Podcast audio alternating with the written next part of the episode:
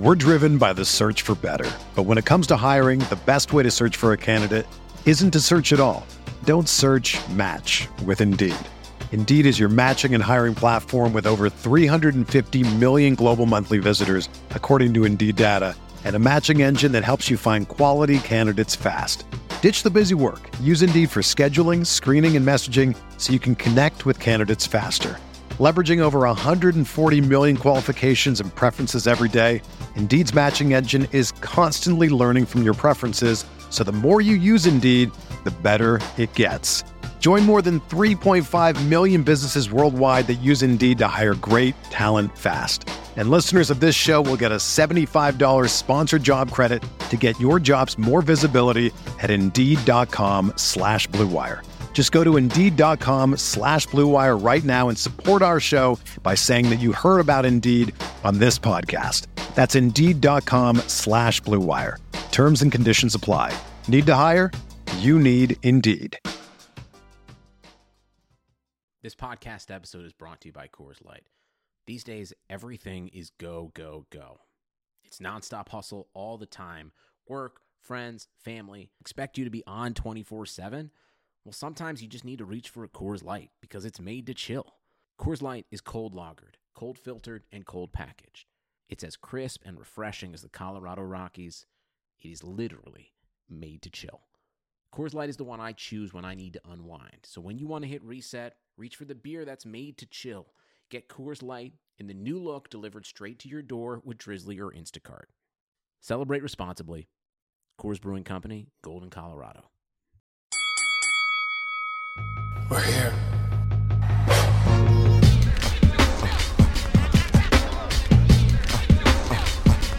I wish I could give this feeling. I wish I could give this feeling. Uh uh uh uh uh on the corner. What up, everybody, and welcome to another episode of the Corner Podcast.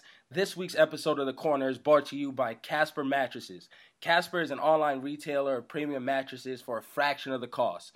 You know, me and Andreas are always covering events, we're always writing articles, but when we do have time to sleep, we lay our head down on a nice, pillowy soft, premium mattress from Casper Mattresses. Casper is revolutionizing the mattress industry by cutting the cost of dealing with resellers and going straight to you. No showrooms, no middleman. Everyone's seen those creepy guys trying to follow you around the department store. None of that anymore. You get your hands on a nice premium mattress by going straight to Casper Mattresses. Yeah, man. I mean, I, I got to get my rest. So Casper Mattresses is the, is the goods. I'm telling you right now. So listen, you can get fifty dollars off of any mattress purchase by visiting Casper.com backslash the corner and entering the promo code the corner. That's one word, the corner. That's Casper.com backslash the corner promo code T H E C O R N E R. Terms and conditions apply. What up, everybody? Another week, another great episode of the Corner Podcast. You know, Kel Dansby here with the old man Andreas Hale in the building. It has been a busy, busy week for us. It seems like every day there's a new piece of breaking news to drop in the combat sports world. So we got to talk boxing, we got to talk WWE, we have to talk MMA. But before we get to all that, you know we always got to start off with what's going on in the Twitterverse and on pop culture. So, first thing I want to talk about is a fight. Oddly enough, it's not in a ring or an octagon. It's on the basketball court. Dre, I know you saw Chris Paul and Rajon Rondo go at it. Yeah, I mean, of course, it was it was it was like the little baby Royal Rumble with two guys. They're not really small guys. They just look mad small on TV. It looks like flyweights in the UFC. Yeah, yeah, and then we got uh, Brandon Ingram with the Mister Fantastic punch, and then uh, you know we had a little melee, and now guys are suspended. I'm surprised the guys didn't get a little bit longer, but hey, you know, I mean the NBA is looking at teams scoring like 75 points at halftime, so they're trying to keep everybody on the court. So I'm, I'm not bad at the decision not to suspend everybody. And the NBA season has been relatively entertaining so far. Yeah, you have teams like you know the Nuggets doing well out of the blue, the Jazz doing good. Uh, the West is stacked. Like there's not a bad team in the West. Um, maybe the Phoenix Suns. I saw them get washed by the Lakers yesterday. Outside of them, not a bad team going. You know, they, the East has been competitive. Kawhi is on a tear right now. I mean, there are this this has been an impress. Thus far, it's been an impressive NBA season. I know it's only one weekend, but uh, Steph Curry annihilating the Wizards last night. Um, that was disrespectful. I mean, they, listen, you know, I know, I know we're a combat sports podcast, but we really have to start talking about where Steph Curry ranks as one of the greatest players of all time. It's it's it's getting to that point. He's easily he the greatest shooter of all time. Oh yeah, like people talk about Reggie Miller. No, no. nobody has range like Steph Curry and consistent range. We're not talking about you know Gilbert Arenas had range. Like a lot of people forget Agent Zero had range, but Agent Zero from time to time could be inconsistent. Steph Curry is shooting 52% from three point again. Like he like a guy that shoots at around 50% from behind the arc and can knock it down from 30 feet. I know people want to say, well, he doesn't play great defense. Look, there's a lot of guys like James Harden who play zero defense. Steph Curry is he he needs to be in that conversation as one of the greatest of all time. Not maybe not the greatest, but he may be that guy that you want to have the ball uh, with the last shot. You know, aside from Jordan and Kobe, who else can can knock it down with consistency like Steph Curry can? I know we talk about Durant; he's got more ways to beat you, but I don't know, man. Steph, and if, if you put Steph on the line, he's knocking them down too. So it gets really interesting. Sad part is Steph won't win MVP this year, no matter what stats he puts up. No, it does. I mean, the race is legitimately Giannis. It's Giannis, LeBron, um, Anthony uh, Davis, and Kawhi. Yeah, and Kawhi will probably be the dark horse in that race. I figure Anthony Davis is going to put up monster numbers. If LeBron, I think the Raptors might finish first in the East again. I mean, they can. All they did was interchange Kawhi for Demar, and that's not that's not that big of a difference. Oh, that's so, a huge difference. That's well, a huge upgrade. I'm saying they were first in the East last season, so that's. I mean, oh yeah, they, I mean, yeah. It's not a big shock if they were first again. But if LeBron is able to carry that the the Lakers to a four seed and put up close to triple double numbers, that's possible if Anthony Davis, the way that the Pelicans are playing, ends up, you know, averaging between like 27, 28 with like 12 boards and like two blocks, that's an argument that can be made. Like it's, and, and Giannis is just Giannis. The guy is a savage. Um, it's, it's just not Embiid's time yet. You know, him and Ben Simmons. I mean, the Sixers, uh, they're going to be a great team. They they need like one more piece. I was about to say they're one piece away, and Fultz isn't that one piece yet. Not yet, man. He needs some time on the. He needs a little bit of seasoning. He's clearly rusty, trying to get his shot back. Um, but you, if you, when you look at the Sixers, watching them play against the Bucks last night, yeah, they got beat up because um, Khris Middleton is one of the most underrated players in the NBA. But the fact remains is that Embiid is damn near unstoppable in the paint. Like that guy is a beast. And Simmons is going to get you a triple double a night. That guy is going to average triple doubles. It's, it's like it's going to be mandatory. Let that man get a jumper from outside ten feet. Trouble. Oh man, such a good basketball team. But that was the way to kick it off, right? With the brawl, with the phantom spit. Did you see spit? Yes or no?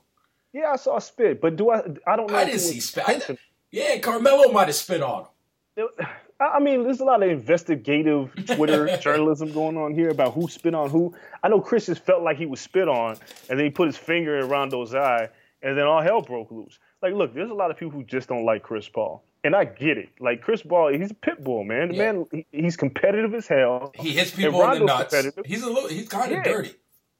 He's a little filthy, man. Skip Bayless called him the filthiest player in the NBA. um, I wouldn't go that far, but the fact the fact is, is that he gets under a lot of people's skin. And Rondo being a little bit older and really not about that life, he coming from those Pistons, the second era of bad boy Pistons.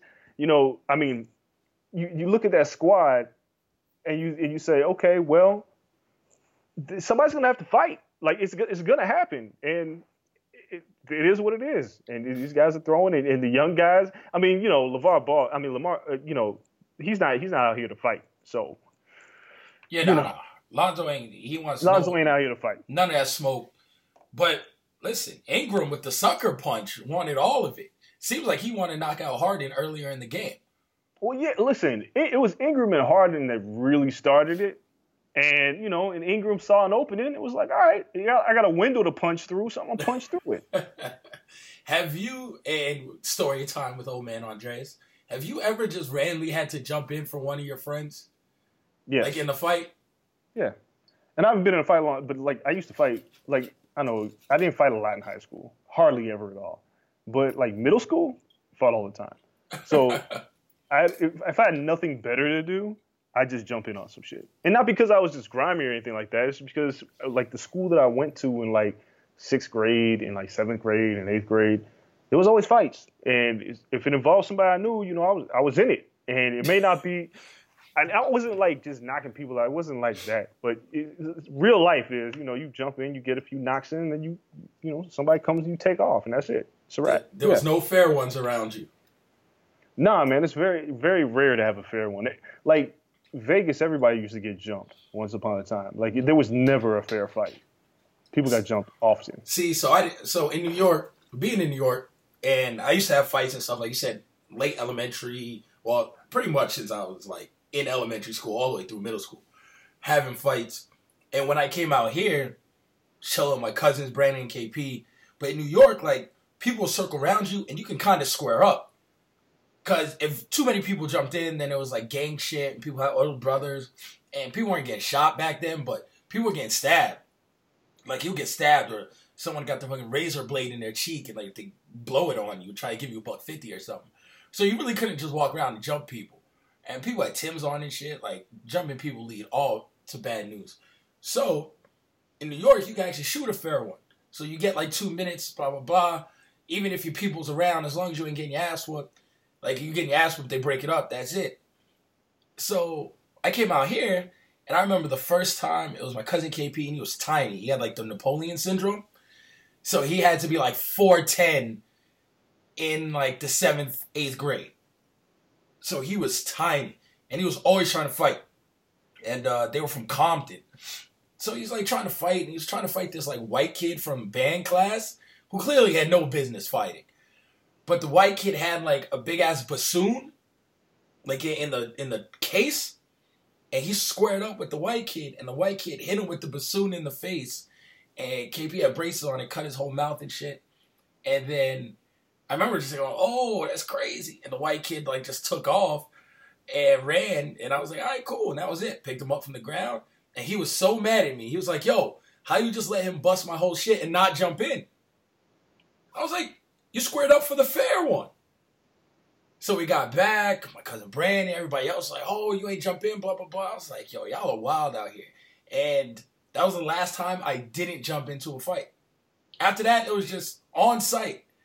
If one one on one square up, one I never had to even pop off first because my cousin Brandon would just come with the with the Brandon Ingram one hitter quitter. He was he got left back once. He was like the opposite of my cousin KP. He, his hands were like ginormous. He had like uh, Anthony Rumble Johnson hands in the eighth grade, and he couldn't fight, but he had the mean one hit quitter. So he just come out of nowhere and just ah snuff people, and then you know it was on. It was a rumble. But I remember the first time I didn't jump in, and that was like I was like, yo, this is really how y'all give it up out here. From that day on, I was like, fuck, I just got it. Whenever someone was throwing punches, it was on. Everybody throwing punches. Yeah, it's, it's, it's a real rumble. So you know, if we are in some mayhem at one of these fights, and for any reason it spills over into media row, and we gotta get busy, I got your back. No questions yeah. asked.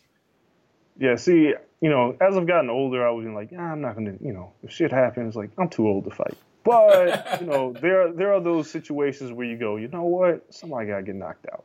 I mean, so do what you gotta do. yeah, so it's crazy the dynamics and the unwritten rules of fighting. Did LeBron break an unwritten rule by wrestling up Chris Paul and sneaking him away and kind of making sure he was okay in that fight? Did he leave his teammates hanging? Man, look, this is a tough one, man. And this is one, listen, at the end of the day, I get paid more than all of you. And he was in my banana boat.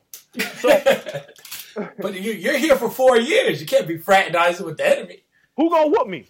That's that's my question. Like that, that's I'm such OG old man logic. Yeah, it's like, look, that's my man's before I knew any of y'all. When y'all was still, you know, pissing off yourselves in like sixth grade, me and Chris have been boys. So I'm gonna pull him out of the fight. And if any of you got a problem with it, see me. Because it's not like anybody's running up on LeBron. So I don't have I have no problem. No one's what, punching LeBron. No one's toughing LeBron. Nah, people are like, oh, you fight for your team.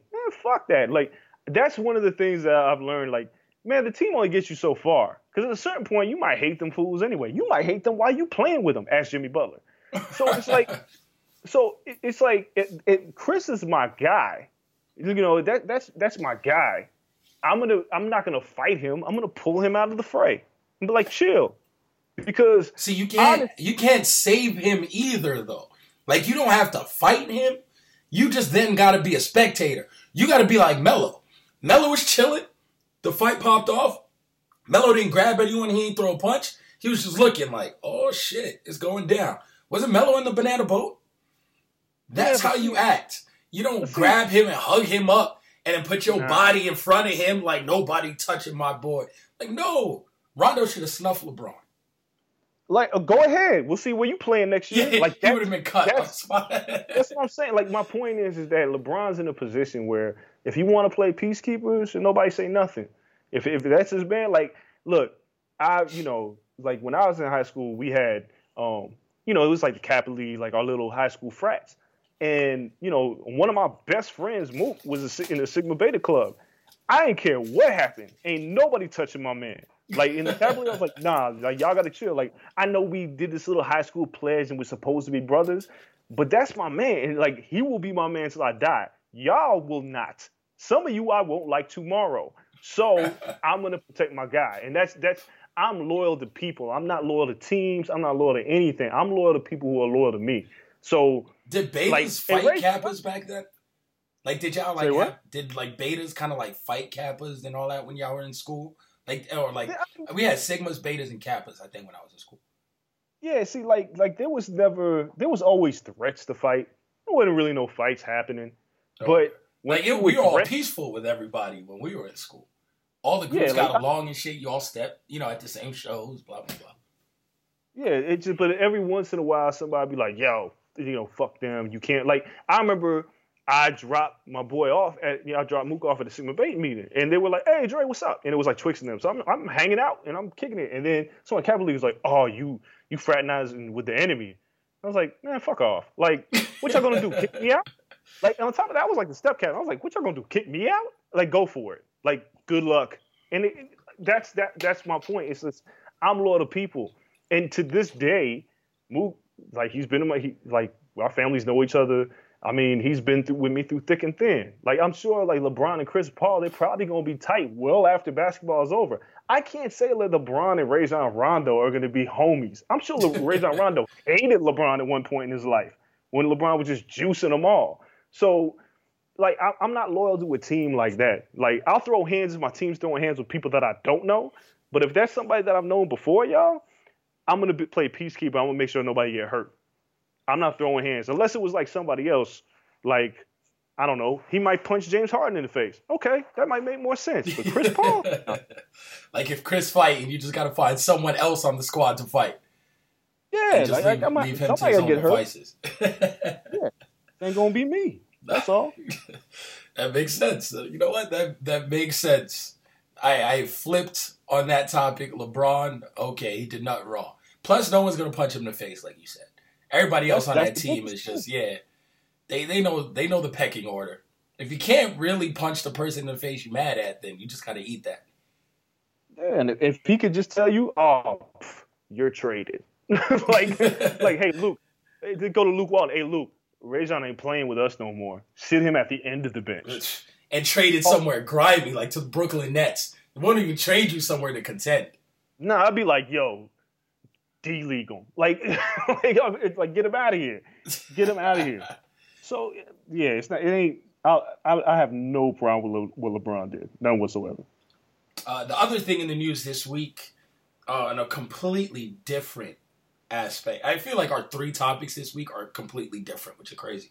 Uh, this one, I, I kind of I was sick during it, and then I caught like the end of it, but it's the same old thing.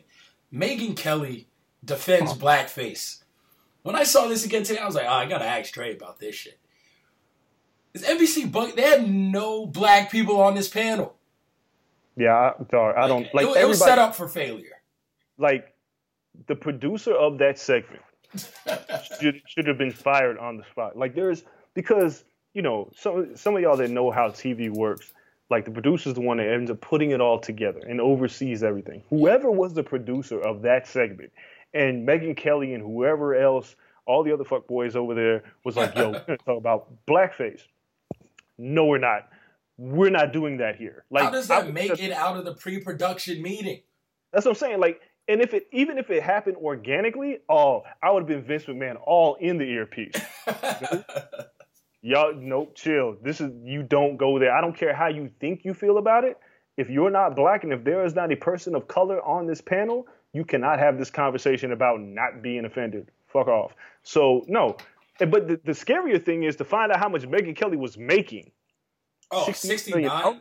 Yes. Come on, man. Like, yo, white supremacy gets you paid in 2018. Ask Ann Cole. Listen, listen. For those people out there, like, controversy sells. And I'm not a sellout, but Jason Whitlock is a sellout. Ann Coulter is somebody who I believe, I truly believe goes home and is like, man, I don't believe half the shit I say, but these checks, these checks gonna keep me talking. I don't believe Ann Coulter believes like eight, 60% of what she says. Do you believe Whitlock believes that dumb shit he says? I mean, I you've also publicly called him Uncle Tom. I, I have. I do. um, but but I know like people be like like Whitlock. I don't know, man. When you're black, I just feel like it's it's different. Like you don't to be black and have this conversation, and maybe you are, but it still makes you a sellout. You know what I'm saying? Like I feel like Ann Coulter, like like certain white people don't have loyalty to nothing because you know either they came up privileged or they've lived through white privilege. So it's like when they have the when they make money, they feel like they were entitled to it. Black people, on the other hand, we've never been entitled to anything except for the hood. That's yeah. the only thing we've ever been connected. That's it. Y'all can't come to the hood. That's yeah, all we had. So if we end up making it out of that situation, you know, we value it a lot different than a white person who goes like Megyn Kelly sitting at home right now counting her checks, going, "Oh, I'll just get another job." we lose like Jamel, he loses lose his job. I guarantee you, she's sitting there going, "Man, fuck, what am I gonna do next?" Because mm. there's no guarantees for us. So somebody like Jason Whitlock, I don't, I just believe this is who he is at this point. I believe he's just, I don't, fuck that guy. But I, I just really truly believe that he's not turned up. Ann Coulter, I absolutely believe that she says shit just to get a reaction. I don't, I don't believe she believes half that shit she's saying. Yeah, I mean, this Megyn Kelly chick seems to be in the same boat. Um, I'm sure she'll just go to Fox News again right back, yeah. right back home. Um, with that being said, is it time, like in a separate dynamic of the story, is it time in 2018 to have the conversation? Can we separate blackface from makeup? Because I know me growing up, like being Spanish and growing up in like a Spanish household, we had like a an altar, which is just an altar, but it was always in the crib, right? So you know how people have like uh, the linen closet you put your washcloths and shit. Right. We didn't have that. We used that. We kept that shit in like the bathroom or under the cupboards or something like that. Cause that closet in our homes, wherever we moved, was an altar, and it was just altar. And there's a ton of statues. I got one of the statues tatted on my arm. Um, I got one of crosses hanging tatted on my arm. All it like that was in that space, and there's a bunch of candles and um, like my family wasn't like Santeria like Spanish, but we we were like uh like Spiritu Santo, which is like damn near close, just without like some voodoo aspect type shit. So um we you know we lit candles for specific things. We prayed to um you know specific like guardian angels and saints and all this stuff. So we had this big ass altar for it, and in it there are these dolls called muñecas, and they have for what would be considered blackface and they're black with the red lips and blah blah blah and they were just like a religious thing and people dress up like these in Spanish cultures. I think uh like the Amara La Negra chick or one chick from like Love and Hip Hop Miami or some shit when that was around caught flack for dressing up in blackface and she was like, No, I'm just being one of these things. But in Puerto Rico and Dominican, all this shit, people actually dress up like that. It's just a part of culture. It's like a, a spirit or one of the saints that uh, are along with it. So I had like growing up a different perspective of blackface because I always saw these little dolls when you're a kid. You're like, oh, it's a doll, like that's cute. Um, until I grew up and I was like, oh shit, people are parading themselves in blackface, like doing jigs and shit. Like, oh, this is a, a horrible part of American culture. So, like to me, there's always been a separation, even though I know I'm like, yo, you're fucking bugging. Like, yeah, no, this is bad. But different cultures feel different ways. Is it time to you know start bridging that gap in America. Because I, I, watched Tropic Thunder. Fucking Robert Downey Jr. was in blackface for all, all, you know, things considered. I thought that was hilarious. So is there um, a difference between blackface and makeup? Like, blackface red lips and then someone putting brown, not black, brown makeup on themselves to portray Lil Wayne at a fucking Halloween party? Like, is there a difference? Yeah, there's a difference. I mean, there's a difference between, you know, like there's art and then there's mockery. And then, you know, in this sense, like somebody dressing up like Lil Wayne, like the, the thing that's most offensive about blackface is it's never flattering. It's never, somebody doesn't dress up as blackface and be like, oh, I'm Beyonce and I'm beautiful. It's always big lips, extreme features, extreme black features, but they made them more extreme, monkey like, Yeah, yeah, super like dark. crazy big ass. Like you dress up as Nicki Minaj, you got the fake ass or something. Yeah, and therein lies my problem with it. Like if it's for art, in the in the in the form of art, like and when I say art, like if it's Tropic Thunder for like human, like there was a there was a overlying message with this, and it wasn't made to necessarily make fun of black people. That it was it was actually emulating something that you know uh, method acting Yeah. is what it was. That's different. But when people go to be again, it's like if you go to be, you know, if you put on this blackface and you are exaggerating your ass, like you're making fun of us, and that's offensive. Like if I went to, uh, you know, a party in India and I put a red dot on my head and I was carrying around like a Slurpee, like people would be pissed. yeah, that's. I'm that's making fun of your culture. Like that's not that's not cute. That's not that's not hot. Like you got to chill with that. So that's my issue with blackface is blackface is never done as a form of flattery. It's done as a form of insult and mockery. And when you mock my culture, you should get punched in the face. So it's like for anybody who says it's not offensive, you should get punched in the face. Because like you can't like white people say things like, "Oh, well, you mock us all the time, but you're like the dominant species." So it's not really. There's nothing we could necessarily do that you'd be like, "Oh man, you're really making fun of us." And that really hurt my feelings. Whereas with us, we've always been considered ugly because we're darker skinned or our mm-hmm. hair is not good because it's nappy. And when you take upon those features and you make fun of them, that's mockery and that's blackface. And at the end of the day, you should get snuffed out. It's extremely difficult to go whiteface, by the way. So if a white person's like, "Oh, you mock us all the time," do you know how hard it is to go whiteface? Man, My my friend is like really red in the face, and like it, it's it's weird. He doesn't tan at all. He worked at like a pool growing up, um, and he was a lifeguard, so he got real red, like super rosy to the point where you think like this shit can't be good for him in the long run. And uh, I tried to be him for Halloween once.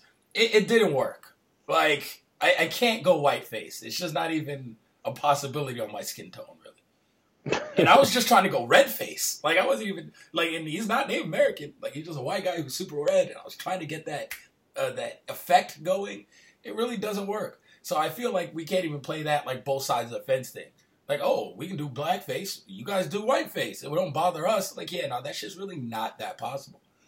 No. And so now I understand where you come from, but yeah, you, you verbalized it pretty well. Like, okay, if it's a mockery of a culture, like that makes sense to me. So like me being Spanish, like it wasn't mocking blackface.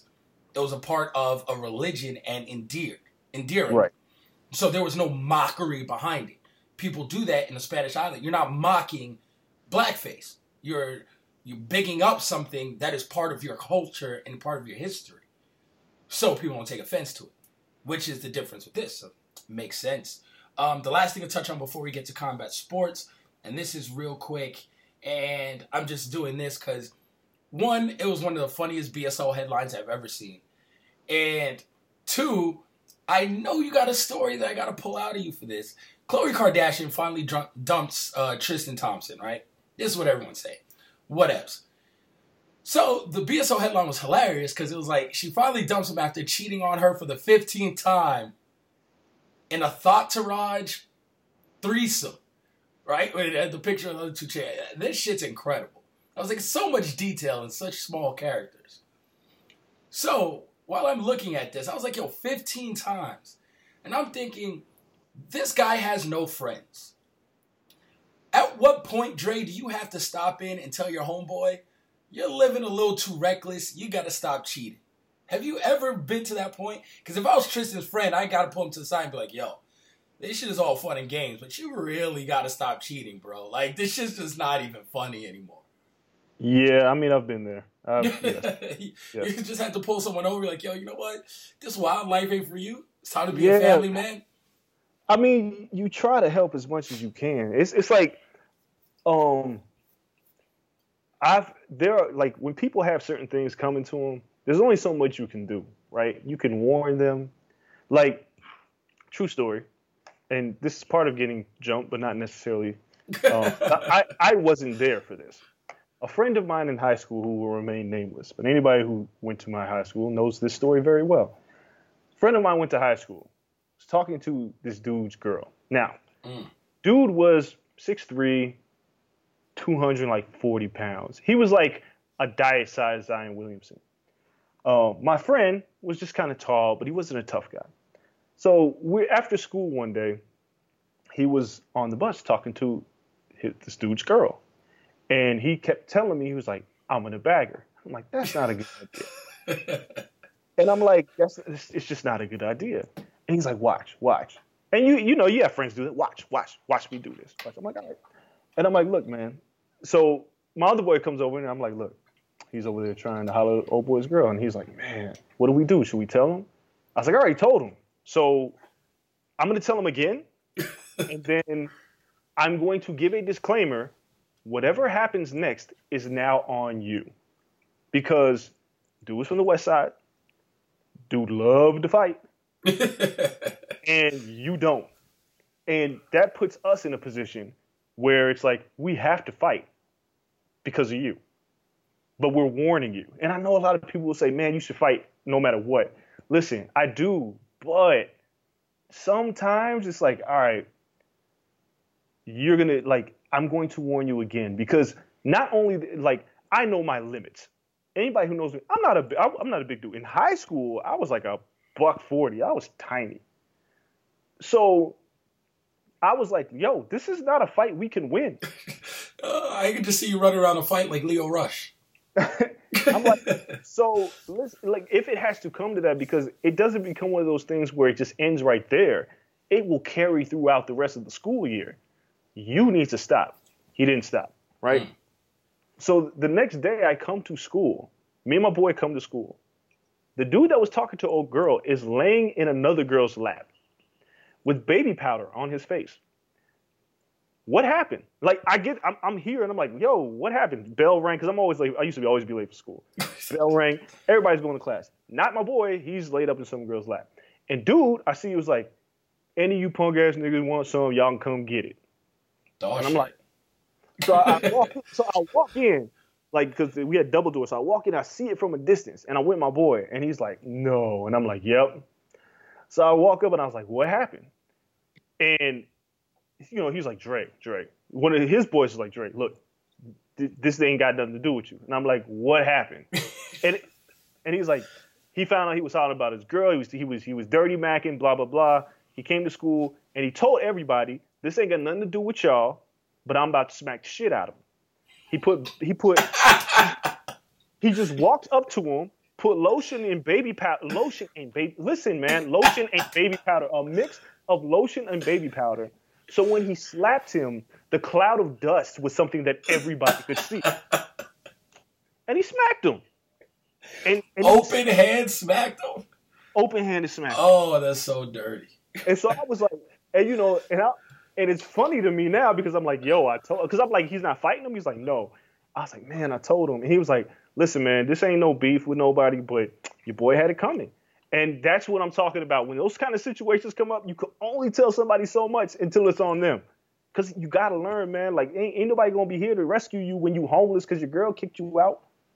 That's so, real. so it's like, listen, man. Like I'm not, I'm not taking those L's. So somebody had to tell Tristan, like, yo, man, like they make more money than you. They, you don't they don't need you, you need them. But you keep playing these games, your punk ass gonna be out the league next year. You can't sleep on my couch. So yeah, I've told people this a lot of times. Like you got to chill, and Tristan Thompson didn't chill. So whatever happens to him happens. I don't just don't understand. Like, how far do you go, especially with TMZ following you and everything else? You He's just a- brave. Like he got caught motorboating chicks a year ago. Like sooner or later, it's just time to be like, yo, you know what? Either I'm not done with my whole phase, and I got to bounce on you. We got the kid. It's not like she takes child support. She makes more than you. So you just got to be like, cool, we got the kid. I'm out. Or you got to say, you know what? Uh, you caught me in all my whole shit. Cool. We had a little separation. We're back and we're married, and I'm actually only going to be with you. And this Hollywood, like, honestly, I I hear stories about the music industry and Hollywood shit and sports stuff. There's women out there who be like, yo, you can honestly cheat one or like not even cheat. Like, yo, you really gotta smash that IG model? Go and do it. Make sure nobody knows. Hit her off with some paper, and then that's it. Don't embarrass me. That was like the T.I. Tiny shit. Yeah. They was just like, yo, you really got cool. Like either we doing that together and nobody gonna know, or we gonna pay her some paper, you gonna hit that, and you just gonna it's once you come back home, we act like this shit never happened, we good money.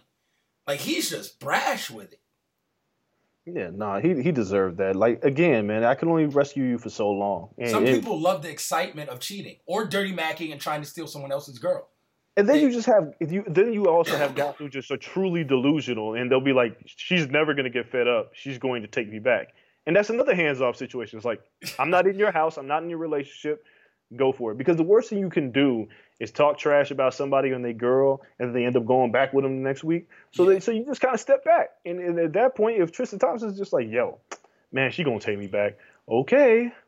And that's about Those it. Those are always the dudes though that end up crying listening to Usher songs. Like oh, yeah. it always ends badly. It's like when people try to be gangsters and try to be Tony Montana. It's only gonna end one way. This is the same thing. It's like, yo, all this cheating and shit seems real cool. It seems cute now. All the all the thoughts out there in the world aren't gonna be there for you. They all gonna bounce on you. They gonna find the next baller who's doing better, who's making more money, and you gonna be sitting here crying, trying to get her back. And don't be crying to me.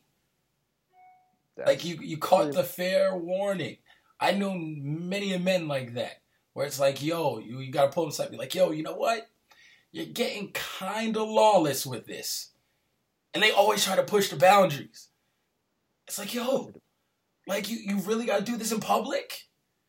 Like, oh, you now it's four girls. Like, what are you doing? Like, it, it's always bad.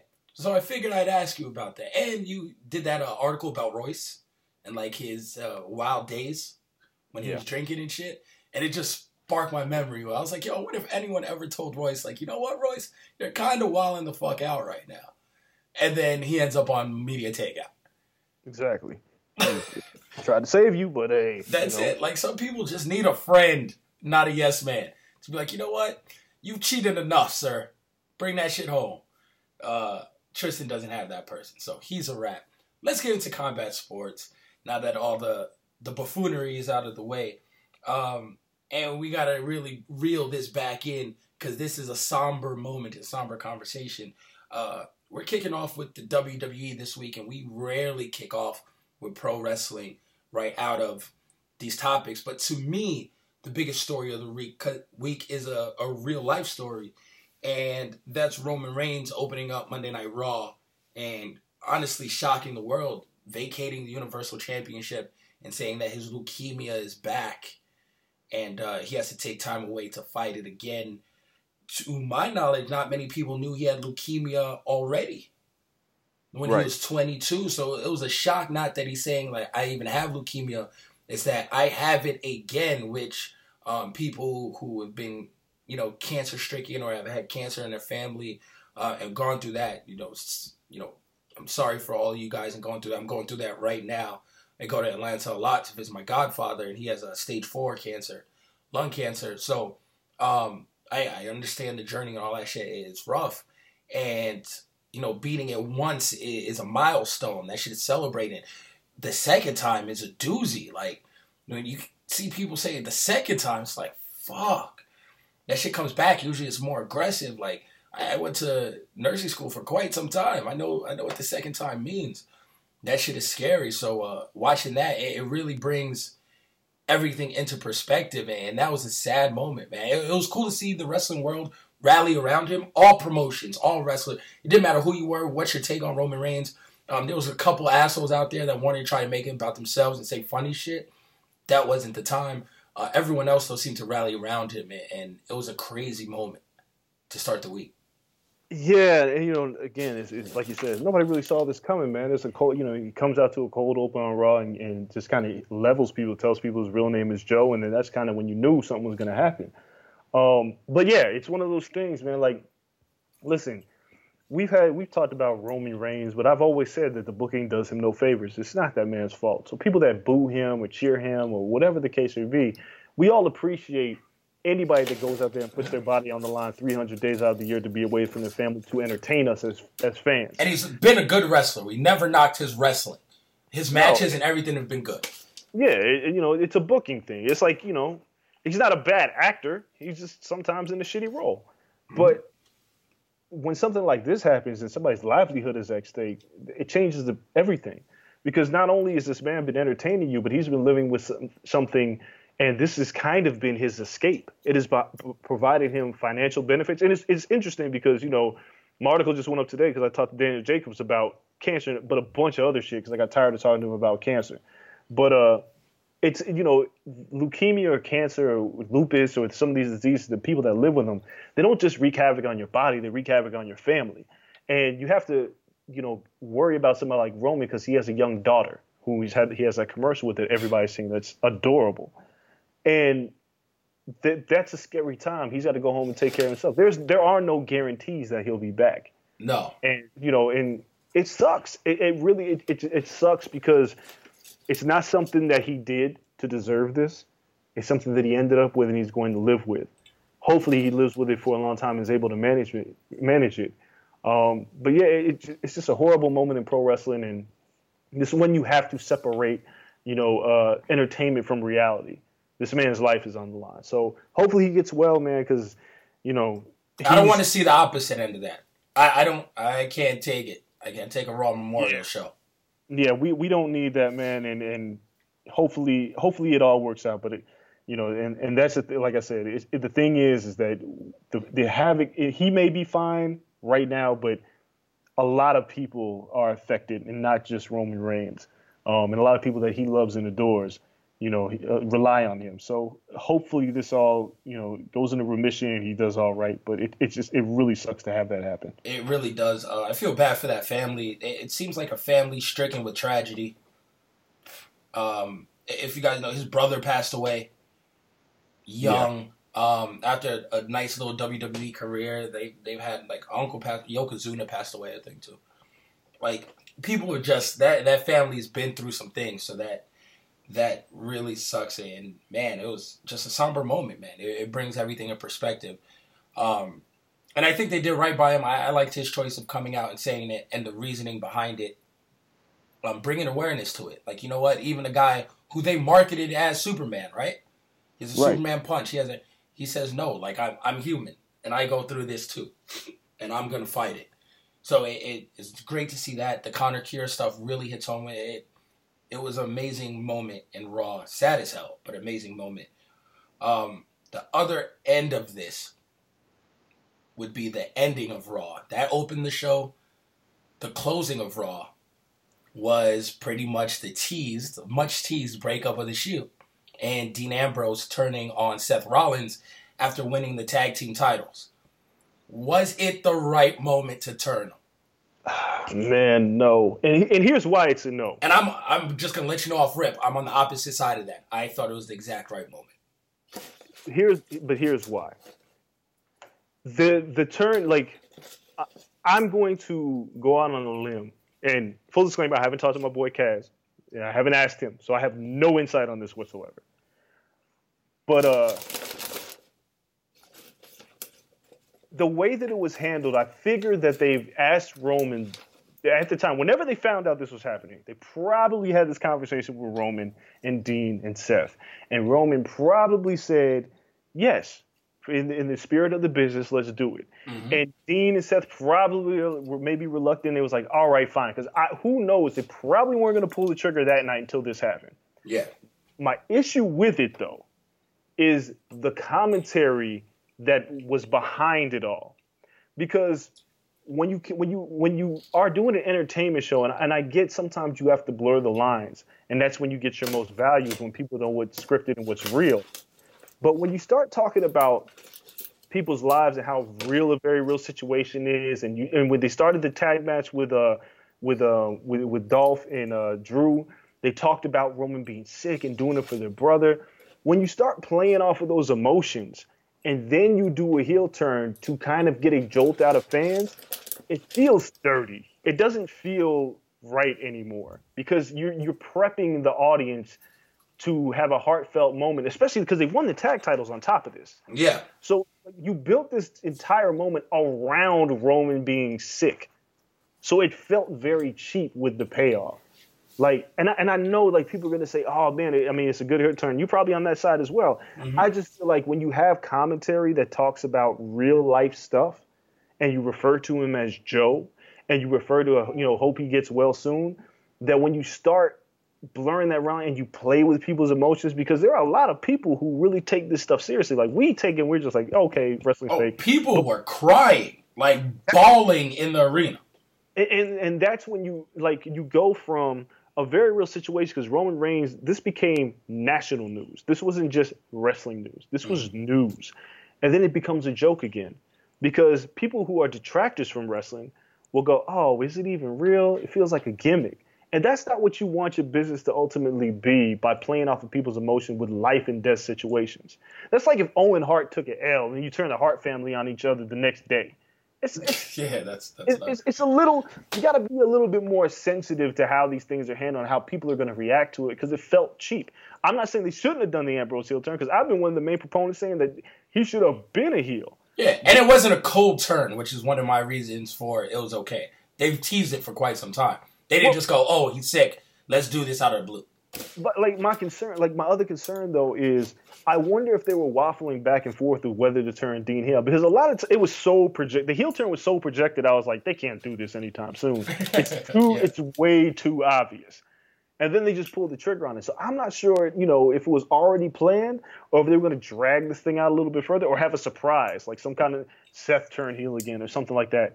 But to do it the way that they did it, I, I just I understand why they did it, but preying on people's emotions like that, it, it, it leaves a, a, bad taste in a lot of people's mouths.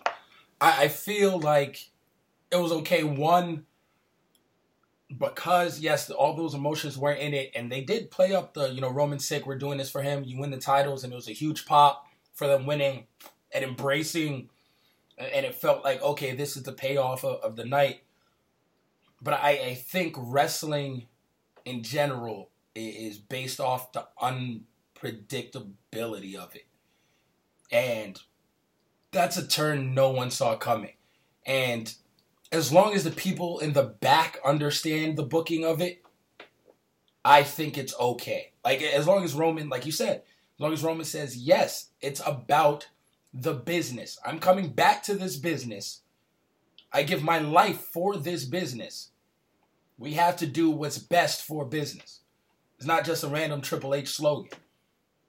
And I think by doing so, you set up an honest to God, really good feud for two people who honestly were were just booked all around Roman Reigns. And he's like, yo, I gotta go. What am I gonna do with my boys? They're like, well, we can do this. And this shit is going like people been waiting for Ambrose to go heel for a long time that is probably a, as much heat as the guy is going to get.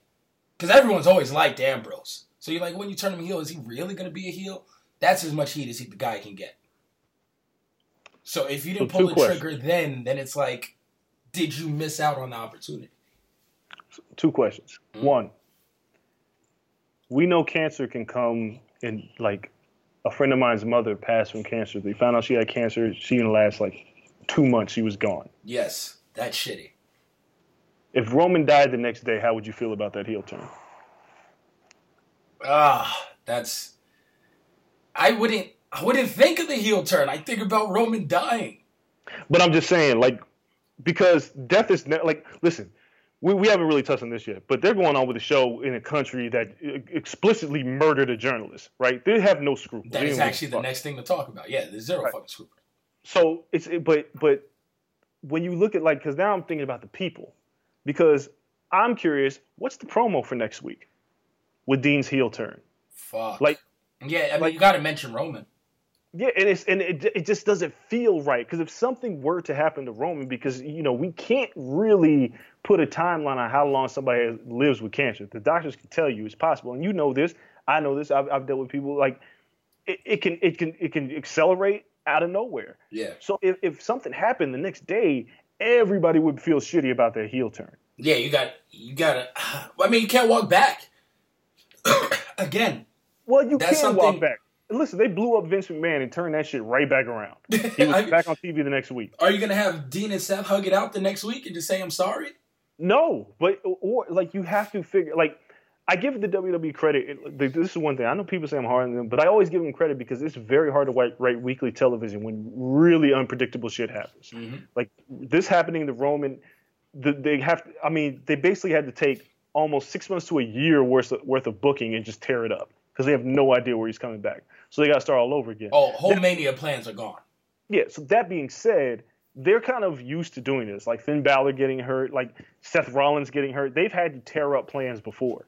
You can do it now. Like the the Ambrose heel turn, if you if you were going to do it, you could have done it at Crown Crown Royal Crown Jewel. I'm gonna call it Crown Royal. 'cause it should be in a purple bag.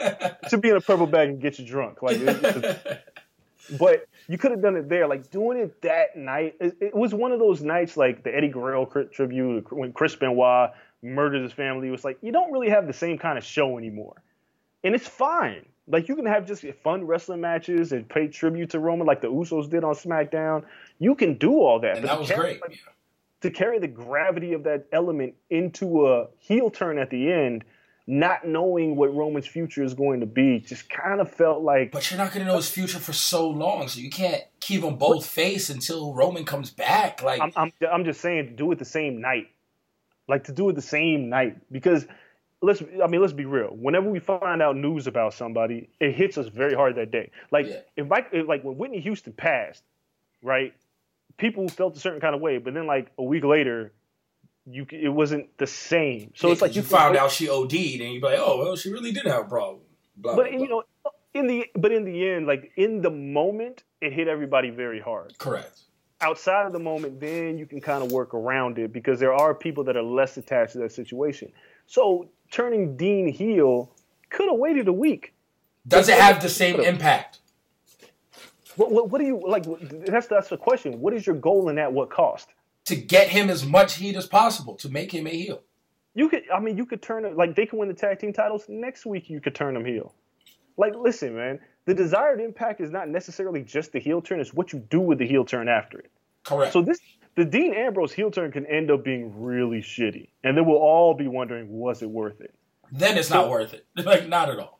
So it's like you really don't know. Like the, the element of the heel turn, like you know, we all talk about the, the barbershop window kick and all that stuff. Like there are important heel turns, but it's what happens after the heel turn that makes us remember. Because Big Show has turned heel a billion times, and nobody remembers any of them. Yeah, but Shawn Michaels turned heel and it launched his career, so it's very like rem- memorable compared to other ones. Yeah, it, it's very memorable, but it's like it, it depends on how you book that character after that. And I just, I just, I get why they did it. It just, I, you know, if something happened to Roman, I, I, I wouldn't feel the same about it. I, I can see a bunch of fans like they couldn't continue that heel turn. Like Dean wouldn't stay heel if Roman died tomorrow. No, no, D- Dean would break character. I mean, he'd break kayfabe automat- automatically. Like, Yeah, so so that that's my issue with it. Is just preying on people's emotions and using that emotion to fuel a heel turn three hours after the announcement is is I, problematic. I, I feel, yeah, I mean, I, I feel like Roman. I, I would hope, like you said, Roman signed off on it. And Vince was like, "All right, cool, we're gonna pull the trigger on." And Hopefully. it had to be a real discussion. You can't do that shit without asking Roman, like you or Dean or Seth. Like these guys were just crying, you know. Like you, you have to make sure everyone's okay with it. But I, I think, as far as a heel turn is concerned, that's maximum heat. As much heat as the guy is going to get. So I, I We'll see. understand the decision. Um, uh, let's talk about the Crown Royal uh, Crown pay per view. I um, should people boycott it? I mean, the shit's going through. We found that out today. Should it be boycotted? okay, Are you going to boycott it? Fuck if it should No. be. uh, l- listen. I'm gonna watch it.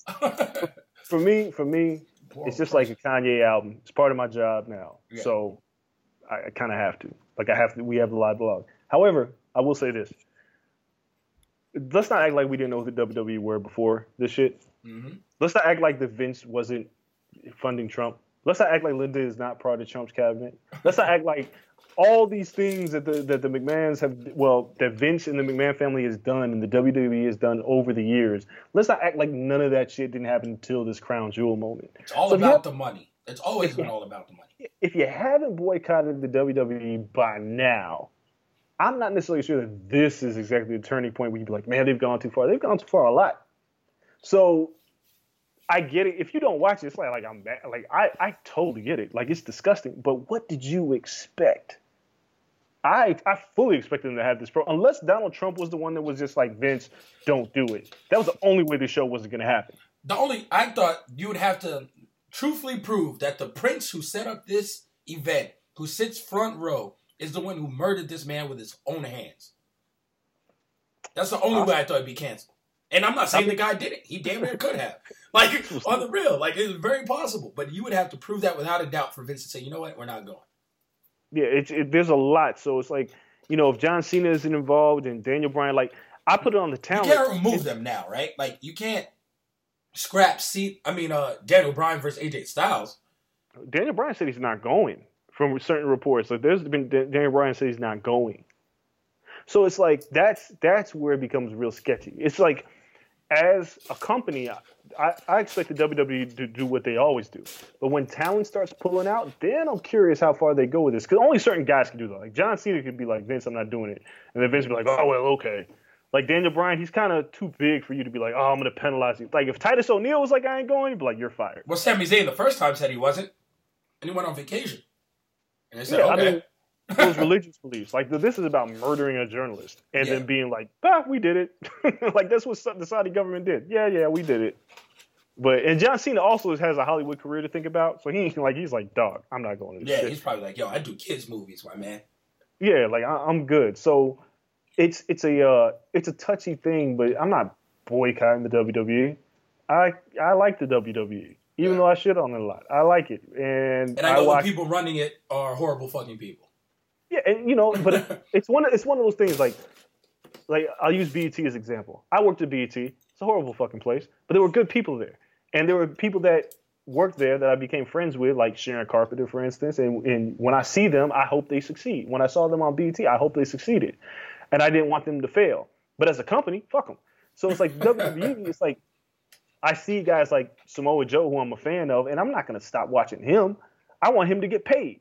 Now, granted, I understand the company's still going to get paid, but they're going to get paid with or without me. The Saudi government is putting a lot of money. Yeah. And I don't even no, know. no one has to watch this, and they're gonna get money on Yeah. money on money. So, but it's it's just one of those things. Like, uh, if you're really surprised, and I got to question what you're doing and how much you know about pro wrestling. Well, not pro wrestling, the. WWE. Yeah, because I mean, this is like you said. I, this might not be top five most offensive things they've done. Uh, They've been pretty expensive. Yeah. uh, their counterbalance to the Crown Jewel event is WWE Evolution, all women's pay per view, which is growing on me. Uh, I still don't like Ronda main eventing over Charlotte. If we're all being equal and they're both champions, I would say one is uh, more deserving than the other. But even with that, I kind of like the build of the Rousey match. So I'm, I'm not mad at that. I just don't know how it's going to play off as the main event of this card. Uh, let's go through some of the matches real quick, though. Um, Sasha Banks, Bayley, and Natalya versus the Riott Squad. I expect Sasha to win because she just took the L to Ruby Riott, Yeah. Um. which I love Ruby Riott even more now. Like they're still not giving her a push, but sooner or later they have to. I mean, I, you know, like I said it before, like this pay per view, again, something I'm going to watch, but I just take issue with it. Like, like you said, the Ronda Nikki thing is the main event. I get it from a TMZ standpoint, but Sasha, Ruby, Bayley, those women worked really hard to get the company where it is, and to watch. I'm not gonna say Ronda can't wrestle, but she's still got a lot of work to do. Yeah. And Nikki could never wrestle. I don't care what anybody says. to watch two women who weren't the building blocks of the evolution main event your first pay per view hurts. yeah, it it it, it just it, again, it's one of those situations where you go, well, man, like I did all this work, and they're gonna main event. Like Sasha and Charlotte hell in the cell. Like, Charlotte and Becky, like everything that, that the women's evolution was truly built around those women. I don't Four care. horsewomen. That's what it was. Yeah, like I don't care what Nikki Bella says. I don't care what any of this says. Like Natalya was like the, the, the fairy godmother that that that movie. But it's like it was built around those women, and those women are not not one of them are main eventing. And Charlotte and Becky should absolutely be the main event, even though they're totally miscast as heels and baby faces in this feud. I actually like heel Becky Lynch though. Not that they cast her correctly. I just like her personality more as a heel. She's funny. Yeah, but like Charlotte sucks as a baby face, and I keep saying She saying always she- does. I mean, but Charlotte sucks as a baby face. Sasha sucks as a baby face. Bayley has no other choice. yeah, like a baby, a Bayley heel turn in like all black would be interesting, but we're not there yet. So going back to this whole match, I think these girls, the, these women are going to work hard. Um, but Sasha probably should pick up the win because I mean she needs a push. It just sucks because everybody on Raw, you're just food for Ronda Rousey. Yeah, now Sasha has to just get enough momentum to go to SmackDown and contend. And whatever Well, the superstar shakeup is. There, we we got a we got a close to a year. Well, we got like mm, Six six, seven months. Yeah. for We're WrestleMania. halfway there. Yeah, Sasha's gonna lose the Ronda at some point. It's happening. Book it. Oh, yeah. Um, we have the women's battle royal. It's your favorite match of the night, I'm sure. I don't Uh, want. Like, The on. winner gets a title match. Asuka has to win, right? No, she doesn't, but oh, she Vince should. hates us. I mean, look, man, you look at that battle royal and that, that segment that they had on SmackDown. I was gonna throw up. It was just, it's so comical. It, it was almost like the gimmick battle royal with Yeah. like the chicken and like start in the iron. Sh- it was just, it's bad.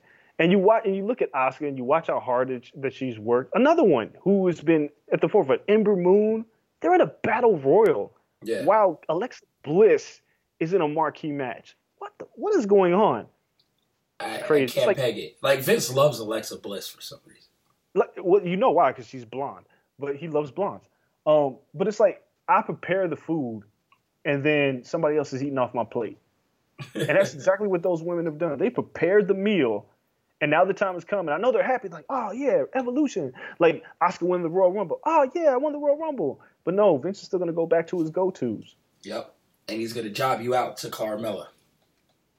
Yeah, like dog. Asuka just lost to Carmella twice and looked like a fool for Carmella to be the six-minute dance girl, which is fun, by the way. I do like Carmella and R-Truth. That's I not think it's hilarious. And I actually Asuka- like for Asuka- and uh, Feel the Glow, Naomi. Yeah. I like their pairing. Asuka is actually pretty funny when she's lighthearted. Um, but if you don't have a women's tag team division, I don't care about that shit either. Yeah, like what are we doing here? Like you paired all these women up to not have a tag division. It's dumb. That's ridiculous. And then Trish Stratus and Lita versus Alexa Bliss and Mickie James, another women's tag team. Why have these tag teams if you're not going to have belts? Because Uh, they don't have enough women in. They, they haven't done enough between women in both companies. Like it feels like the. the I feel like the, the, the belts can waver between them, though. Right? That's Like, what it would make sense if they did that, but they're not. So here we are. Um, you know, I kind of feel like Trish and Lita are going to put them over, and I really hope not. No, Mickie James doesn't need it. Alexa really doesn't need it. They don't. You- You're right. They absolutely don't. But Trish and Lita got to win this. like, I, Asuka's know- my pick for the Battle Royal, by the way. Even though Ember Asuka- Moon would be a good pick. yeah, I mean, it's going to be. It's not going to be anybody on Raw unless it's a heel, and the only heel on Raw that hasn't had that, that opportunity that that could make sense if she was pushed right would be Tamina, because she she's she could be a, a casualty of war to Ronda Rousey. Yeah. and be built up in a monster heel role. So Tamina might win this. But I'm going to say Asuka wins. But even if Asuka wins, I can't see her winning and then just losing the title opportunity because they're not taking the title off of Becky or Charlotte anytime soon. no, but So maybe actually, a triple I'm- threat. I don't know. Nah, I'm I, I'm going to say Tamina. I'm I, F it. I'm going to go ahead and say because I can't see them doing Ember Moon and Ronda. I can't see them doing anybody really on SmackDown against like Charlotte and Becky just doesn't feel over, even though it sh- maybe should be. So I'm gonna say Tamina because they need to because there is nobody in line to face Ronda Rousey after this. Ah, that's a fair point, and it's all booked around Ronda. Um, all right, Stratus and Lita or Bliss and Mickie James. The, the more I think about it, yeah, yeah, stress. I mean, you can't really do much with Alexa anyway. So yeah, I guess Stratus and Lita win that feel good women's moment. And then we have uh, Io Shirai versus Toni Storm. Uh, Mae Young Classic Tournament Final is going to be the match of Oh, the night. boy. Like these semis matches were incredible. Toni Storm was crying in the ring after her match, and I felt that shit. Like it was a sprint to the end of her semifinal match. I, I was I was hyped. Like it got my adrenaline going watching the end of her semifinal match. Um, this is a tough one, but I'm gonna say Toni Storm wins. Underdog pulls it out. Here's why Shirai should win. Let's be clear. But the issue is another Asian, and I can't see Vince sitting gorilla going. Vince "All got to get his fine." ass up from Gorilla. Like for this match, Vince, you got to go get a soda, my man. Let Trips, Well, I let mean, but Regal, let them sit their ass down and get busy. But it feels like Storm, even though she's from the UK and could end up on UK NXT or whatever, whatever the case may be, Mhm. it feels like they need to they like because if you it was Shayna, it's been Shayna Baszler, Ember Moon, like it's been a lot of minorities as a women's champion, Oh yeah, and almost And know Vince- exclusively, right? somebody's gonna be like Bayley was gonna- Mexican. Yeah, yeah, somebody's gonna have a piece of paper and hand it to Vince, and Vince is gonna be like, "What the fuck?" That hasn't been a white champion since Charlotte. Yeah, so they're gonna- he's gonna look at it and he's gonna be like, "Storm, she should win." So that's why I think Storm is going to end up winning, even though she shouldn't win, and it should go the other way, but I don't think it will. Yeah, I mean, Shirai has the the more immediate future in NXT. She'll be fine. I mean, Car- Kairi Sane lost to Shayna Baszler, and she's champion now. Yeah. So you can survive losing, but I just think that if Vince is told, like, here's the list of NXT Women's Champions, he's gonna be like, "Oh shit, no." Which one looks most American? Yeah, Uh, exactly. Then we have Kairi Sane versus Shayna Baszler. Um, shenanigans. Kairi Sane wins by DQ. Shayna Baszler and the four horsewomen come out and stomp her ass out. Three. So here's what makes this. This is what makes this interesting because if you say that is happening in this match, do they show up for the Ronda Rousey match? Oh shit! Does Ronda turn heel? No, she doesn't turn heel. They're heels. I, I mean, I've been seeing them. Their That- road but shit. They're heels. that is that is the issue. That is the exact. That's the issue. Ronda's a super babyface. Yo, mm, I don't know. Survivor Series is around the corner. yeah, but This, it's like this smells like a Bella and two other women versus the four horsewomen. Well, well, the issue is you can't. I can't see them turning Ronda heel. The, the work that they've done for Nikki, like clearly Nikki's been the heel, so it's hard to turn a heel against a heel Yeah, in a match like that. like a double turn. Yeah, But no if the four horsewomen show up, like the, the- I just can't see Ronda, Shane, like, and they don't intermingle at some point. But they uh, have to. And if Shayna loses, she has nothing left in NXT. no, she really doesn't. So you have to move the crew up, even though the other two necessarily aren't ready. But you got to move the crew up and start a program. It'll be interesting. Maybe It'll they be like try to influence Ronda to go bad. Maybe they just like linger around the ring as muscle and then disappear and give Ronda the win, like on the distraction type shit. So that's why I kind of feel like Shayna is going to win this match to get the title back. Because she Um, ain't got because- nothing else to do. Yeah, she really doesn't have nothing else to do. And with Ronda as a babyface, unless you were to go to SmackDown, there's really no place for her on Raw that doesn't feel odd. But then who does So- Shayna feud with on NXT? No babyface are getting a push. Immediately, she's facing Toni Storm. If that's the case, Storm is going to the UK. She's the babyface to uh, Rhea Ripley, who won the belt. But the winner's still going to get a title shot. So that could be your first quick feud, and then you ship her ass off to the UK. But that, Yeah. that's kind of how you can go with it. Yeah, Shirai versus. Sane is probably like a dream match, which they probably go with. Um, well, well, well, Shirai, Shirai could be out for vengeance. For Kai- like, there's a lot of ways you can go. I just feel like Shayna should probably get the title back because I'm not ready to see her go to the main roster. And I say that a lot, and I'm usually wrong. So, but I'm still going to say Shayna Baszler. Um, and then we have Becky Lynch, Charlotte Flair, last woman standing match. Charlotte wins the belt. No, man, I hope not. I It's hope a major pay per view. Charlotte wins the Yeah. She doesn't but lose major pay per views. it's not. It's not the main event. They're going to go home happy with Ronda winning. So I think Becky is going to. I hope Uh, she retains because I feel like there's so much more value. I've always said there's so much more value as the heel as the champion, but I think there's a lot of value in Becky as the champion because she's just kind of deserved it, and she is like she deserves to go over on Charlotte and move on to another feud. Like if Charlotte wins the title back, I really don't know who she feuds with. No, there's no female heels on SmackDown out there. So Carmella this might not it. be over. It- no, it yeah, I think it, I think they keep running it, but I, I think Charlotte wins it because it's a major pay per view, and it's the first all women's pay per view, and Charlotte's not going to win the title on it. Like, I, it's, I know what you're like, I hear- anytime there's a first, Charlotte's winning. Yeah, well, I, if it was the main event, I'd say Charlotte's winning, but I, I, I just hope they keep that title on Becky. And then we have Some, uh, dream booking. Rousey versus Nikki Bella. No. I mean, come on. no, Rousey this- wins. Yeah, I mean that's that's pretty much a given. All right, MMA. Um, we have trades, Dre. Trades are allowed. Do you understand? This is some crazy shit I would have mentioned like six months ago. You would have laughed at me. Yeah. It's a trade. Ben Askren for Mighty Mouse, straight up. This, by the way, if UFC 4 video game allows trades, it's lit. Because I'm trading everybody. Uh, and, and doing like I do in Madden and MLB The Show and doing everything that pisses you off. I'm trading everybody from every promotion Yeah. and getting well, all the hot prospects.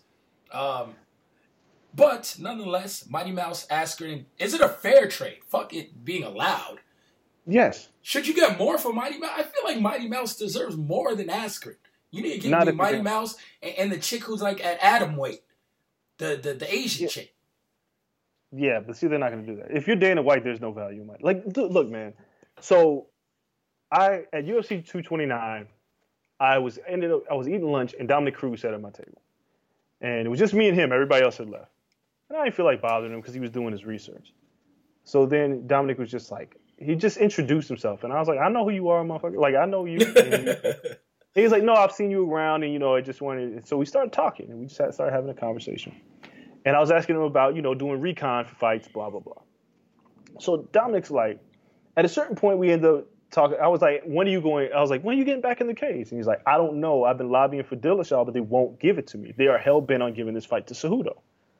And he's like, and it tells me only one thing, that they're getting rid of the flyweight division. And I was like, you're joking, right? And he was like, I'm not, because he was like, think about it. The division without DJ as champion is really nothing. And if you're gonna have Cejudo not defend that title, and you're gonna have like, he was like, make sense out of this to me. I'm the person who beat Dillashaw last. Why wouldn't I get the title shot? Who is more deserving than me to get the title shot? He was like, uh, he was like, I'm not saying that because I'm selfish. I'm saying it because Dillashaw Cejudo doesn't sell shit, and he's absolutely right. Yeah. Because Cejudo and Dillashaw does nothing. So maybe there is some truth to the flyweight division being shuttered. Maybe he wasn't blowing smoke. Do they Because- shut it down if Mighty Mouse is still champion? No, because you have the, one of the greatest fighters of all time as a champion. But once you have Cejudo who says, I can comfortably move up in weight, I mean, if Cejudo didn't fight Dillashaw, right, and and Sergio Pettis just lost, nobody wants to see Cejudo versus like Formiga. They are really like there's no value in Mighty Mouse being there because he was never going to move up. So everyone has to move So now up it's or like- bounce. Yeah, and if I'm Bellator, I'm like give them all to me. Yeah. fuck. I'll take every last one of them. But for the UFC, it's like for Ben Askren, a guy who's talked trash about everybody in the UFC. Yeah, yeah, we'll take him. Not like, the most it- exciting in ring style, but I mean, It doesn't have to be, but it's it's it's it's a guy who wins fights in a stacked division, who has been the champion, who's undefeated, undefeated, and coming to the coming to the UFC. Where DJ, you can just ship him off, and Dana's not losing any sleep because he hasn't pushed Mighty Mouse the way he should have been in the first place. Does Mighty Mouse deserve better? Absolutely. But at this point, Dana hasn't cared for him then. He's going to get more bang for his buck now. It's like Amari Cooper sending his ass to Dallas. We have no use for him anymore. yeah, that's true. Damn shame. I feel like he, at least Amari went for a first rounder. DJ, I mean, Ben Askren's the first We rounder. were, we were asking if DJ was the best fighter of all time six months yeah, I, ago. look, I know it. I I wouldn't do it. Me personally, I wouldn't do it because I value DJ. But I, need Askren and a prospect. Like I need, I need something, a player to be named later, something. That's just There's bad there's- trade business. but it, the, the question really is like, there's what do you have more value in right now if you're Dana White? Because DJ against who?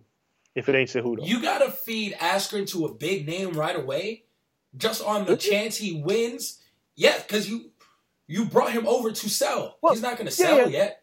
you're right. You're right. You but but but that's what I'm saying. But the question is like, there's, there's I'm value giving in it Askren. GSP. I'd be like, yo, GSP, you ready? Like, do you want to like- fight? but but that makes like all these things for Askren. He's got opportunities. If DJ is not gone, who is he fighting in the UFC? Yeah, I don't know. I mean, he's not going to take a number one contender's fight, a fucking flyweight. That's disrespectful. He deserves an immediate rematch, right? He lost Yeah. a narrow decision, but if they're not going I that think route, I had him winning that fight. exactly. But if if they're not going to do that, it's time to let him go. Very true. So he's gone. um, switch real quick to boxing. Pacquiao officially with PBC. Two Yeah. questions. Broner, is Broner his first fight? Absolutely. If you had to book it today, you're, you're good. Yes. You're cemented Yeah. on that. All right. I've, I've said this for how long that this should be the fight? Is it happening in the States? You wanted Yes, that fight that- for years, by the way. Listen, listen, listen, listen. From what I've heard, January 19th in Vegas. Oh, you got your ears to the streets. Yeah. But then does that mean that we lose out on the oh, which you know, kind of putting this before the horse right here. Errol Spence, Mikey Garcia rumored to be in the works pay per view. I don't want to lose out on that fight, but I feel like that might be in Brooklyn. You're going to get them both. No, no, but yeah, Spence and Garcia might end up in LA. I'll Um, take LA over Brooklyn. Like I really don't want to go back to New York for that. Well, because Garcia's got a huge like when I went to Garcia Easter, Uh-huh. man, that was there was all that place damn near sold out. Like that place was popping for for Mikey Garcia. So you can do Garcia and Spence in, in Staples. Um, See, I thought that's why it- it'd make a good Vegas fight. It, it, it does make a good Vegas fight, and and they can like if they really want to do a early spring like early March between Garcia and Spence, they can absolutely do that. But yeah, you're getting Pacquiao and Broner because that's going to sell on January 19th, and it's going to be here in Vegas. Like Al Haymon has paid Manny Pacquiao's da- tax death, so Manny Pacquiao's fighting in the states. Let's get it. Haymon with the with the pocketbook. This guy got the, the checks out and writing. Um, I don't mind that. Does that mean? And you said, listen, January 19th, January 12th. There's five months still between that and May. May Yes. 5th. And Mayweather, You think we're getting May Pack too? There's I no other reason for this, right? Um, yeah, there are. It really depends on how much. Like, first of all, it depends on how Pacquiao looks against Broner, which I think he'll washes him. But you know, there's that. Um, and then you know, if Floyd feel, like Floyd's really in the spot where if it makes the most sense, he'll do it. But if he feels like it's lukewarm, he's not going to do it. So if Pacquiao fights Broner, and Pacquiao's senatorial duties allow him to train properly, he can fight somebody else. Like if he if he if if, if Manny Pacquiao sits back and goes, okay, I don't get Floyd Mayweather. Manny Pacquiao was a guy who'd be like, give me Shawn Porter, and you'd be like, he's nuts, but he, he is it. nuts, but he would. He would absolutely. You pay him it. enough. You pay him the A side, he'll do it. Yeah, so it's these. It could happen, or or you give him. He could fight Mikey Garcia. Yeah, So, I um, think he'd fight Danny before Mikey. I mean, there's Danny there's coming off of losses. I thought, you know, I think maybe you'll think that's a little easier. there's there's a plethora of opportunities for Manny Pacquiao. So, you know, it's it's uh it's wide open. But the Mayweather thing is something that with Haymon, obviously, they're gonna try to jip everybody out of their money again for that fight because there's no people will reason. pay again. If, if Yeah. Pacquiao watches Broner, it's all good again. Yeah, Skip's gonna be talking Yeah. the shoulders healed, everything else. Mayweather's rusty. Come out of retire, lose, It'll be disgusting. and we get that- urban loitering back, baby. It's been so long, Dre. It just won't be the same because I'm not gonna look forward to that fight, but I'll be there because I have to be. But nobody's looking at the fight like this is gonna be competitive, but except I- for like I Skip just- Bayless. I'm there for the shenanigans. That's what Yeah. we're there for. I remember Pacquiao. Yeah. Look at Mayweather versus uh versus Conor was a dialed down version of it. Well, yeah, because the tickets were too expensive. Yeah. Like I would like it to be something that's affordable, but Mayweather fighting will never be affordable ever again. It's an attraction, so it is what it is. Um, and then we have oh Errol Spence, Mikey Garcia. If it happens, we'll talk about this more if it's actually booked. Uh, you like the fight for both guys, or is Mikey kind of stepping up too I- far? I've said a billion times. I do not like. I get why Mikey's doing it because, like, I sat down and had an hour long conversation with Mikey, and he just told me he was like, "I'm tired of being the favorite. I want to be in a fight where you think I'm gonna lose." So I get it. It's fucking nuts. Errol Spence is damn near a middleweight. This is going to be rough. And if Mikey pulls it off, it's one. It's like it's like it's in a way it's uh what Pacquiao did to De La Hoya because everybody said De La Hoya was too big for Pacquiao. I picked Pacquiao for that fight because I thought he was too fast. Mikey's not fast. Mikey's just really good. But if he were to win, it'd be huge. Oh but I don't think he's gonna. I don't think he's gonna win. And, Errol's just kind of looking at it like that fight gets me paid. So there's that. might as well. Um, Jacobs fights this weekend on the Zone. No, No, no, no. HBO? HBO. HBO. Yep. One of the last HBO fights. Uh, looking forward to the fight. I, I anytime Jacobs fights, to me, it's a good fight. He's a good guy. Yeah, Um, like and I hope you know he joins the crew over there at the zone. Like everything points out towards, and we start getting these these huge marquee fights for him. Because the Triple G fight was close enough where you look at it and you be like, hmm, can he really give guys like Canelo, like uh, shit, even if he doesn't go over right away, whatever it may be, to Charlos, like he gives all these guys fits. Yes. Danny Jacobs is, uh, and I've said it before, like he's just sitting outside of the top 10 pound for power fighters in the world. I don't know why he doesn't get the credit. Like I thought, personally, I thought his fight against Golovkin's was better than Canelo's first fight against Golovkin. It was I closer, thought- yeah. Yeah, I thought I thought Jacobs did a better job. Um, Better than the He- second fight, to be honest. yeah, I, I mean, honestly, yes. And I picked because I, I had Golovkin winning both fights against Canelo. Even though I loved how Canelo fought the second fight, I thought it was it shocked everybody. But I thought Jacobs did a hell and I, a hell of a job against Canelo in the first fight, especially when when when I mean uh, Golovkin when Golovkin was considered the boogeyman. I think the drop was the only thing that separated them in my book. Yeah, it was. And um, Jacobs fights Derevyanchenko, who they shared a trainer in Andre Rozier, but now you know they have the split. Derevyanchenko's pretty damn good, but uh, Jacobs he's just a good guy, man. He's got a great story. I got a story. Part one is on Sport News today. Part two will be up tomorrow, where we talk about his life. He's, he's just a really good dude, a man who beat cancer, and I know that's part of his story, but there's so much more to Danny Jacobs than that. And he's a fucking hell of a fighter. Great fighter. Um, yeah, he he came back and hit the ground running, and can't wait to see what he does this weekend and going forward. Uh, I love everything we're seeing from boxing. I'm excited. Boxing's energetic again. Like three years ago, we seemed like, yo, is boxing dying? Is it dead? Now, and we're like, wait for it. It's building. It's building. I feel like it's here now. Yep. So it, it feels great. Um, man, that's our show for today. Went quick. It happens to be like an hour and 30 minutes, but it felt like it went quick. Thanks you guys for listening. Follow us on social media at the corner LSN on all platforms.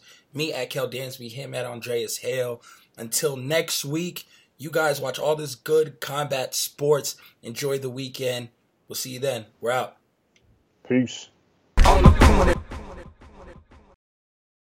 Whether you're a world class athlete or a podcaster like me, we all understand the importance of mental and physical well being and proper recovery for top notch performance. That's why I'm excited that Unifyd Healing is sponsoring podcasts on the Blue Wire Network. Unifyd Healing is a new and super innovative global network of wellness centers powered by Energy Enhancement System, or EE System. If you haven't heard of the EE System yet, then you'll want to listen up. This technology promotes wellness, deep relaxation, purification, and rejuvenation. Wherever you are across the globe, access to a center is easy and affordable. Interested in experiencing the EE System technology for yourself? Go to unifydhealing.com/bluewire to learn more and find a center near you. That's unified, U-N-I-F-Y-D, healing.com slash bluewire. No material or testimonials on the Unifyd Healing website are intended to be viewed as medical advice or a substitute for professional medical advice, diagnosis, or treatment. Always seek the advice of your physician or other qualified healthcare provider with any questions you may have regarding a medical condition or treatment and before undertaking a new healthcare regimen, including EE system.